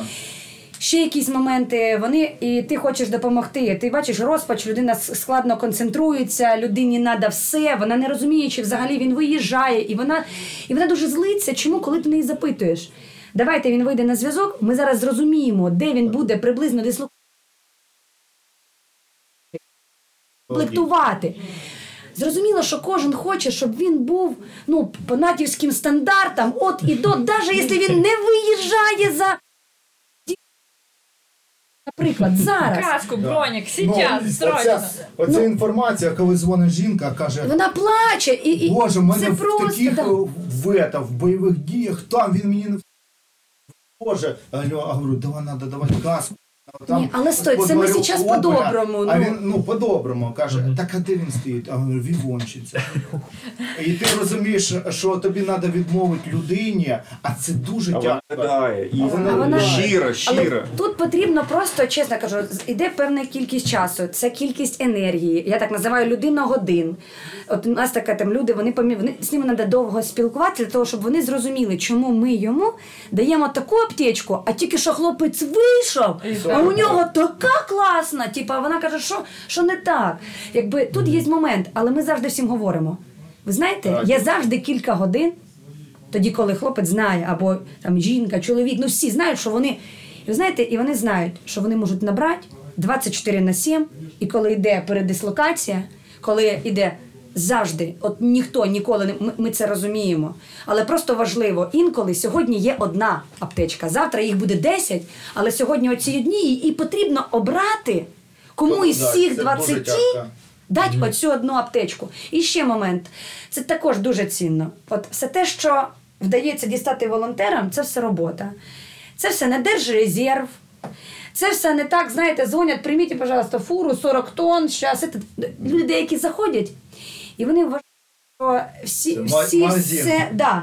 Де вони проплатили вже наперед. І вони всі, як би це, боже, що у вас за бардак, сколько тут можна ждать, я жду, я вчора дзвонив, мені не перезвонили. А Ви коли знаєте, буде? просто дуже дякуємо за розуміння. Просто кажу, що Ну, таких е, я вважаю, ну, в будь-якому випадку. Бачите в чомусь, допоможіть краще. Будьте всі, всі, всі важливі.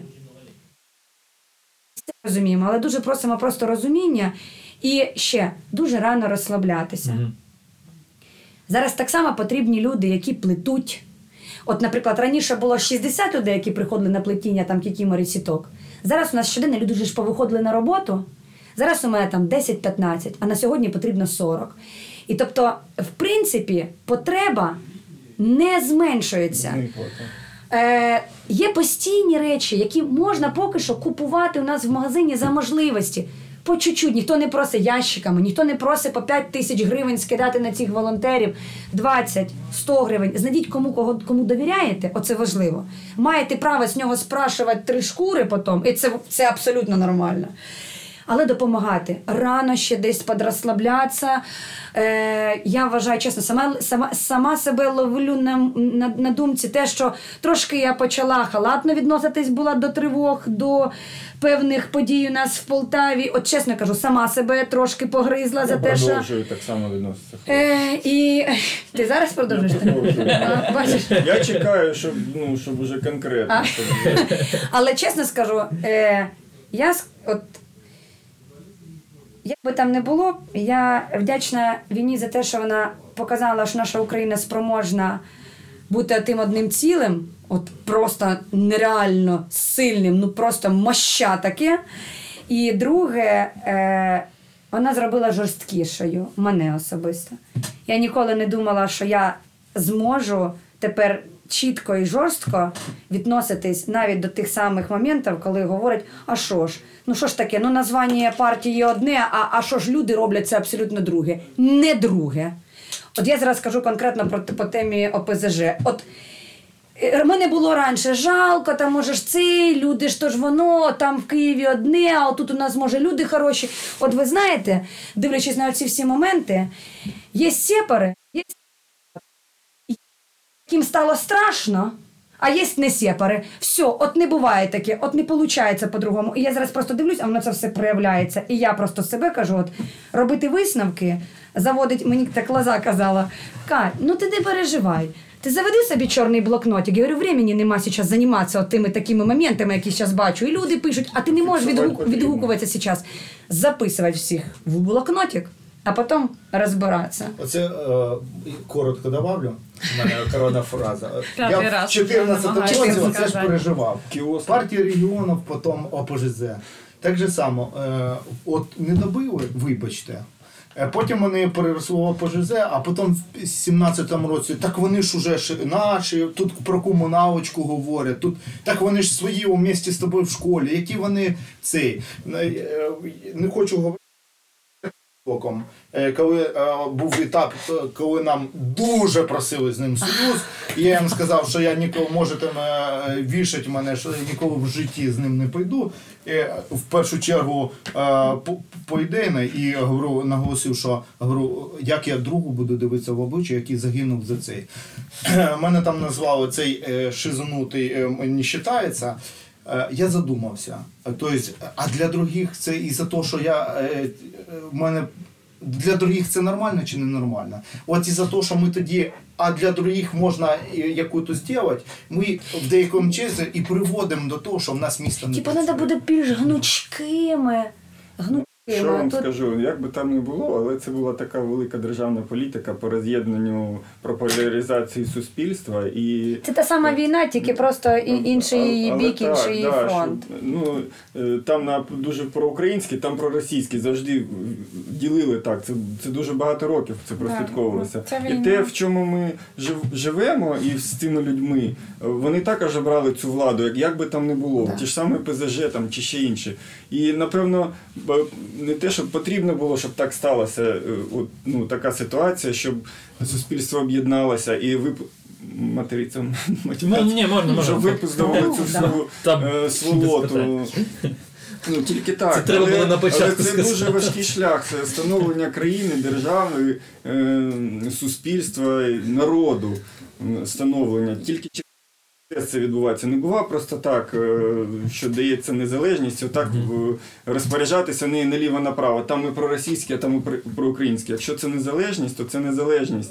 І треба будувати свою державу, ні на кого не розраховувати, як ми це бачимо. Є дуже велика надія, що після ем, цієї цього наступного етапу війни у нас е, все ж таки проросійських е, нахилів не буде. Та? Тобто, якщо раніше ми розуміли, що Україна е, вагалася як держава в своїх напрямках, було дуже багато людей, які вважали, що російський шлях це теж шлях успішний як країни. Да? Хтось сказав, що європейський шлях це успішний після того, як Росія показала, що ну, вони бачать в принципі Україну і українців праву українців як націю, що все ж таки що таких політиків і політичних партій не буде. Я не, не знаю, мені здається, що ми вже все максимально сказали і більше сказали, ніж треба. Е, Дуже багато питань е, питають люди, да, от, е, що для тебе стала і ще да, ця, ця війна, чим для тебе стала в першу чергу? Для мене Катя сказала теж, війна навчила відмовляти. Це, це дуже болісно і жахливо, коли ти мусиш відмовляти людям, які теж потребують. Да? Бо людей нужденних зараз і військових, і не військових дуже багато, а ресурс наскільки обмежений, що ти вимушений відмовляти. Да? Ти вибираєш критерії, ти бачиш людей, які плачуть, які приходять і просять допомогу, які ну просто люди в істериці, люди, які приїхали з регіонів, які були під бомбардуваннями, що ти просто не можеш нічого пояснити, і ти для них стаєш ворогом, тому що ти їм відмовляєш це. Е, таке. А друге.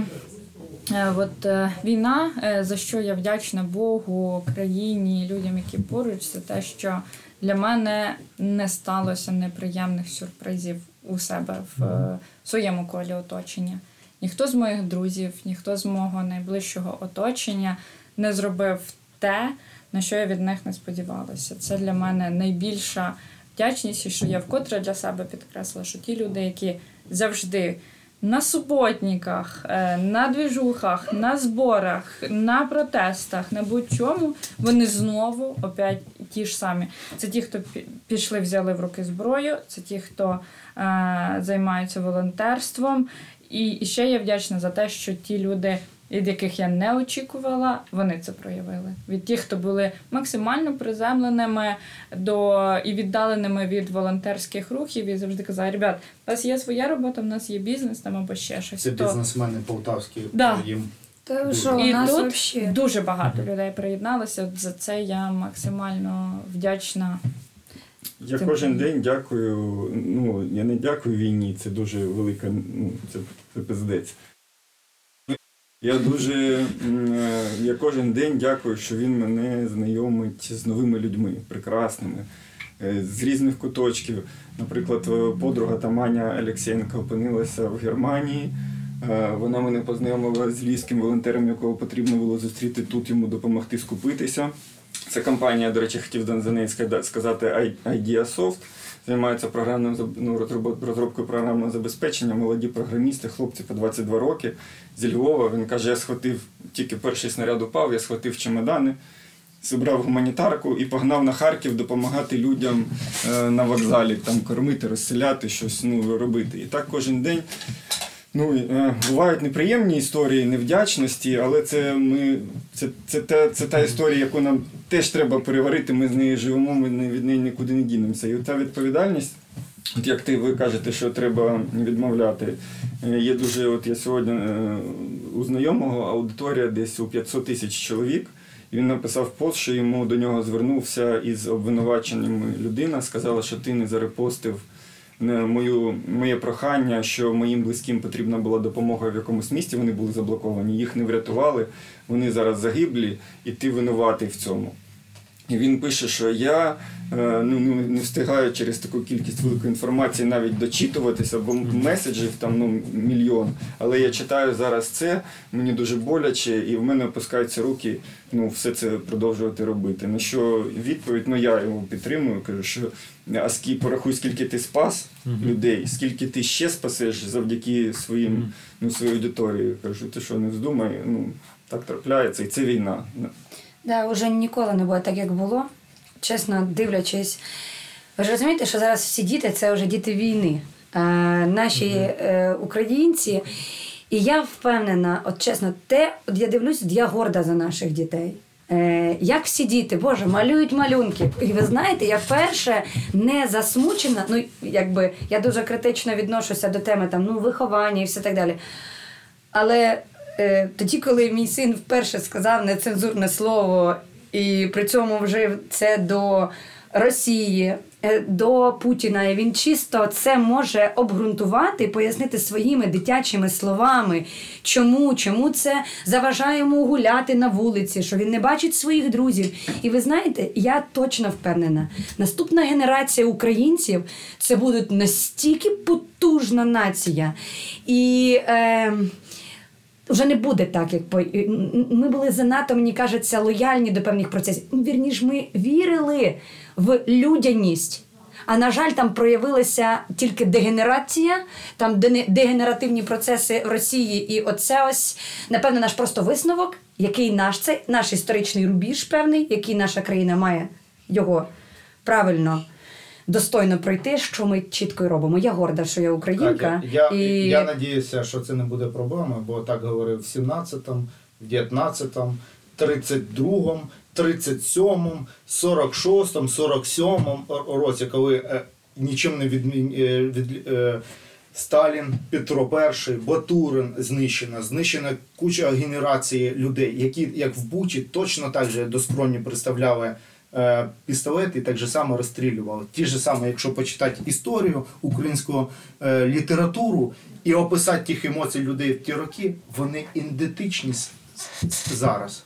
Ті ж фашисти УПА, як і ми зараз фашисти, ті ж фашисти, е, петлюровці, мазеповці, такі ж самі фашисти тих Але зараз постраждалі е, рускоязична е, територія України найбільш постраждала, яка поляризувалася на ту частину, вона найбільш постраждала. Вона кров про- Ну, вони не повинні упустити цей момент. Я просто кажу за те, що якщо знищували там центральну частину України, голодомори, ці всі історії, вони штучні.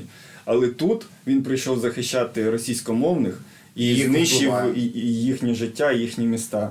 Тобто це вже повернути. Та все прірва, ні, прірва, абсолютно. Я ніколи не, з- не думала, що я зможу е, так негативно ну, ненавидіти е, ну, взагалі е, образ людини. От у мене такого ніколи не було. Це Завжди лояльна. це, е, Я зараз скажу за народ, да, але чесно скажу, це для мене вперше в житті. Я спочатку цього дуже боялася, цього відчуття. Це для мене було дуже чуждо. Ну, тобто я... Але ті відчуття, які зараз, е, це, ну, це процес, який не може бути зворотнім. Тобто, абсолютно, і я дякую всьому е, людям, які навколо, е, про те, що я зараз можу концентруватися на роботі і діяльності, яка дає можливість емоційно витримувати це все. Тому що дні, як секунди, я зараз чесно кажу, ми не знаємо, який день роботі, тижня. да. От просто дуже дякую, що е, я маю можливість допомагати. Е, Тому що це, ну, це допомагає мені. От я би так сказала, чи більше це потрібно, я навіть скажу. Я навіть не знаю, кому це більше потрібно. І я зараз відчуваю, що це для мене як повітря потрібно для того, щоб пережити цей момент. Тобто, Бездіяльність жирає. Ну, воно мене жирало два дні, оці перші, Мгм. воно мене жирало. Але коли, коли почалася активна така фаза, і в, в телефонному е, е, номері, отак е, до, до обіду вже не вистачає списка, скільки дзвінків було пропущено. Це я згадую свої перші найактивніші дні у бізнесі в будівництві. У мене так, ну, така була, я в такій атмосфері працював.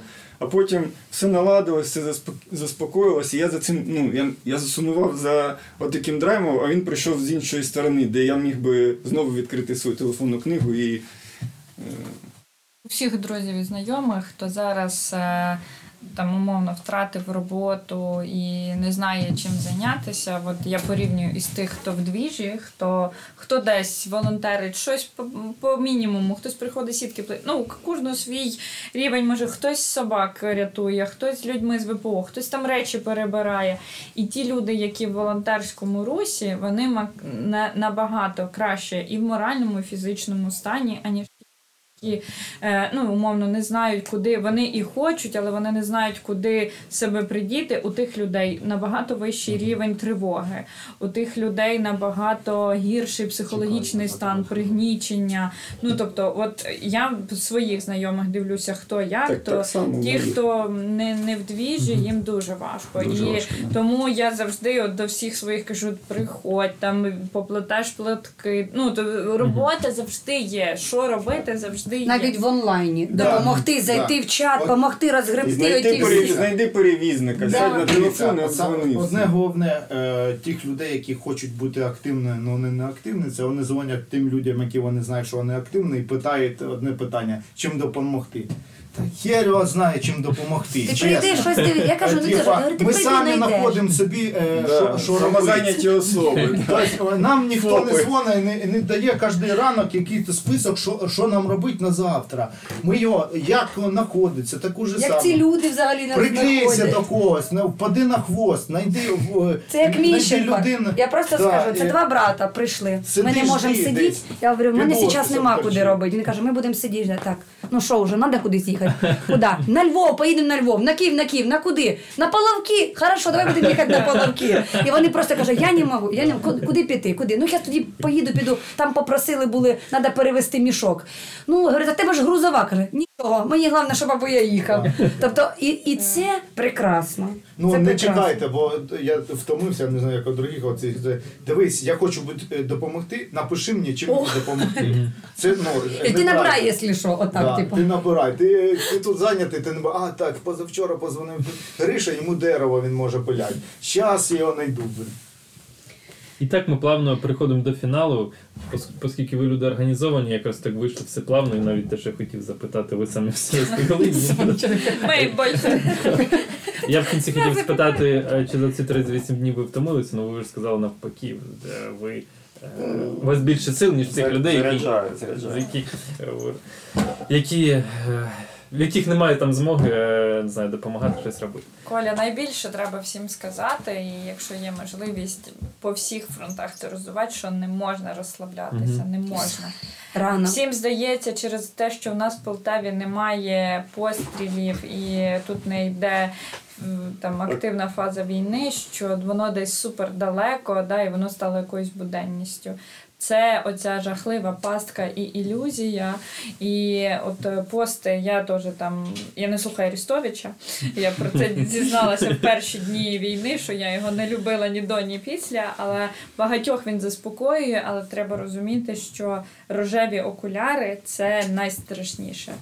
Готовність абсолютно повна, постійна і 24 на 7. Багато хто каже, що да, це втомлює, вимотує, ходити в підвал вимотує і все інше.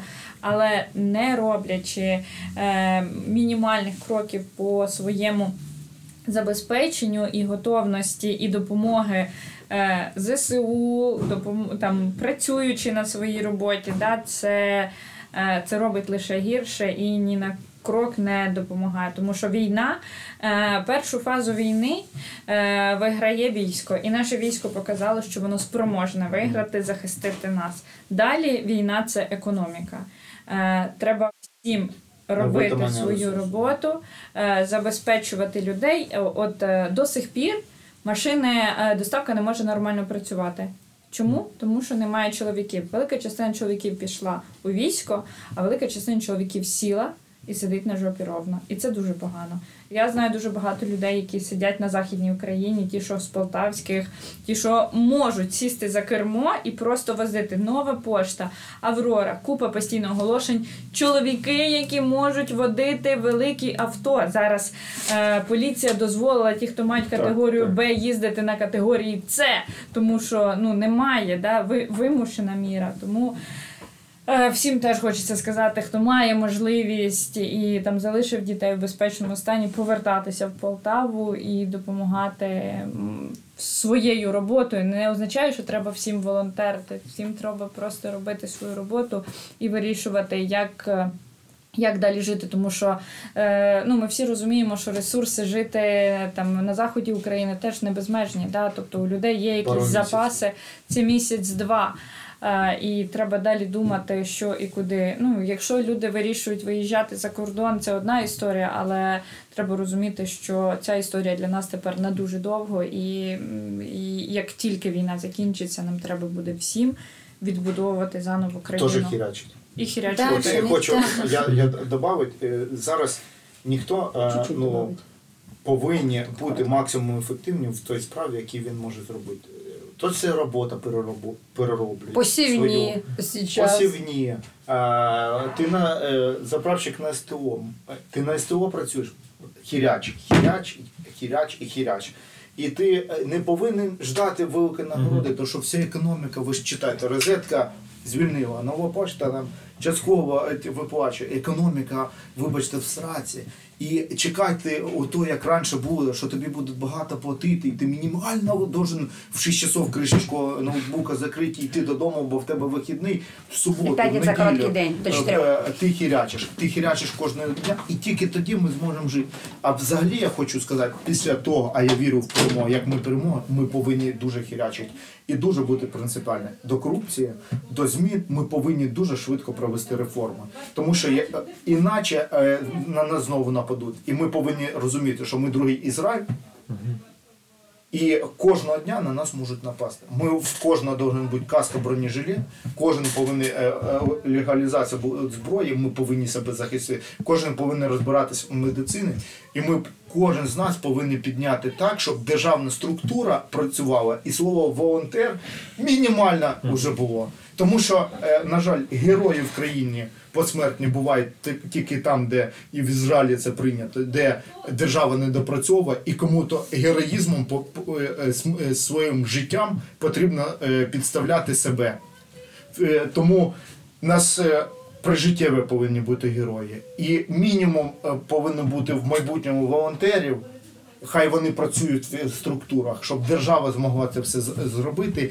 І ти просто працюючи, знав, що твоя держава все зробить, що тобі не треба максимум прийти, будь е, за нею виконувати якісь Це функції. дуже важливий етап, коли зараз держава опирається на народ, на оцих на волонтерів, Це на, круто. на соціальні зв'язки, що ми підтримуємо. Але настане час, коли е, ми переможемо, і потрібна від держави буде підтримка цих самих під- підприємців. Ці реформи, про які каже Вадим, це податкова, це митниця, соціальні сфери. Е, Ми ж побачили, де- скільки є вузьких, тонких місць, які відразу прорвалися, як тільки які почалась розказували, війна. що ой, та це дуже багато потребує зусиль. Ні, це е, конкретно є люди, які відповідальні за ці напрямки, і цих людей треба дивити, щоб вони продавлювали далі. І ці всі механізми потрібно упрощати, щоб ми, можливо, стали офшорною тією зоною, де не будуть звідси капітал виходити наш е, і приходити заново як інвестиції, казати, от ми там інвестуємо. Та ні, всі ці інвестиції це наші ж гроші, які просто відмиті. Чому у нас не зробити оптимізувати податкову систему, в якій будуть відкриватися заводи, робочі місця іноземних компаній, в якій тут підприємець буде знати, що він заплатив там 5-3 чи скількись відсотків, і і все, і це його кошти далі заработані, де він може оформлювати всіх людей, платити їм офіційно. Ну дуже багато нюансів які потрібно буде швидко приймати рішення, тому що люди будуть виснажені, не будуть енергії, будуть злі, вони будуть, е, знаєте, як оце я приніс, значить мені там хтось щось потребує. Ну, ну вже мені винні. Але і тут так само буде дуже е, накальоно, де всі віддали все своє, щоб вижити а і не опинитися в тій ситуації, де держава буде продовжувати віднімати, обмежувати. Це страшний сон. Це просто буде, оце буде тоді розвал, якщо в верхівка влади не перегрупується і не буде робити відповідні кроки. І знаєте, другий місяць війни. А у нас більшість живе мрією, що вони завтра прокинуться і різко скажуть, що все війна закінчилась. Знаєте, ви собі гірше не робіть, тому що прокидатися і не бачити ці ем, новини радості, я прошу сконцентруватися на іншому. Е, я так в житті себе завжди налаштовую на самі складні обставини. І тоді, коли вони легші, тоді це як бонус. І я знаю, що у більшості людей до сих пір так і не облаштовані бомбосховища або ті самі підвали є достатньо дискомфортними для довгого перебування. Ми зараз маємо те, те, що, на жаль, нема. Маємо час. А наші люди так і до сих пір не зробили комфортним запаси в своїх підвалах. Вони не зробили там так, щоб якщо там прийдеться туди зайти і бути там місяць, що вони зможуть це зробити. Тобто потрібно, будь ласка, маєте час, гуртуйтеся своїми СББшками, робіть ці простори. Не знадобляться чудово. Знадобляться, потрібно, щоб вони були. До сих пір у багатьох людей так і не зібрані чемоданчики ці тривожні. Більшість людей так і прогортує і боїться розуміти, що, можливо, прийдеться надати комусь медичну допомогу. Це, на жаль, реалії, які потрібно вміти і потрібно мати як базову потребу зараз. Тому що чим краще готова громада, чим менше вона кіпішує, чим менше хаотичних рухів вона робить, тим більше вона тим самим допомагає тим, хто робить свою професійно фахову військову роботу. Тому дуже прошу, якщо ви не військові, не носіть зараз військову форму. Якщо, ну тобто, це важливий момент. Якщо ви бачите оці. Е, Як вони на руку наматуються пов'язки, це не наматуються просто волонтери, це певна військова, там я так не позначка. А багато хто думає, що це ну такі, якби типу, ну зараз так надо, ти допомагаєш. Ну, тобто дуже важливий момент самим собі і тримати. В е, рамках, навіть тоді, коли хочеться дуже поділитися, бо я дуже бачу багато все одно в інформаційному полі того, що шкодить нашим військовим. От не робити цього. Е, І ну, найголовніше, ну що бути впевненими, впевненими в перемозі. І кожен з нас щоденно наближається до неї все ближче. І просто хочу сказати: не всі із слухачів спілкуються близько з військовими. А мені хочеться передати, Боже, яка я горда за наших е, хлопців і дівчат, захисників, захисниць, медиків. Боже, вони у нас от офігенні просто. Їхній настрій, їхнє налаштування. От я, от коли чесно кажу, завдяки тому, що з ними спілкуємось, я абсолютно повністю впевнена у перемозі. От вони у нас реальні супергерої. Тому ось тут е, просто хочеться сказати дякую їм, бо я впевнена, що вони точно на фонтан заходять також слухають твої підкасти. І дякую всім інформаційному фронту, який працює не на руку ворогові, а важливо робить свою роботу всій пресі кажу, сьогодні ми так багато і так мало згадуємо прізвищ. І я так сижу і переживаю, що ми там чиєсь прізвище не назвали, а ми не назвали взагалі 99% прізвищ людей. Тому просто люди, всі ті, хто працюють, просто вам дякуємо неймовірно. Говорю, ми говоримо, але ж то роблять всі інші. Наша справа інколи десь трішки більше. Координувати, допомагати, состиковувати, робити. А так це дуже спільна велика робота от, е, всієї країни цих словах я планую Е, Планую завершити, і я сам зарядився цими позитивними словами. Е, Основна порада, хай люди не розслабляються, але все закінчиться добре. Дякую, що запросили. Тоді всім пока. Та слава Україні! Та. Героям слава.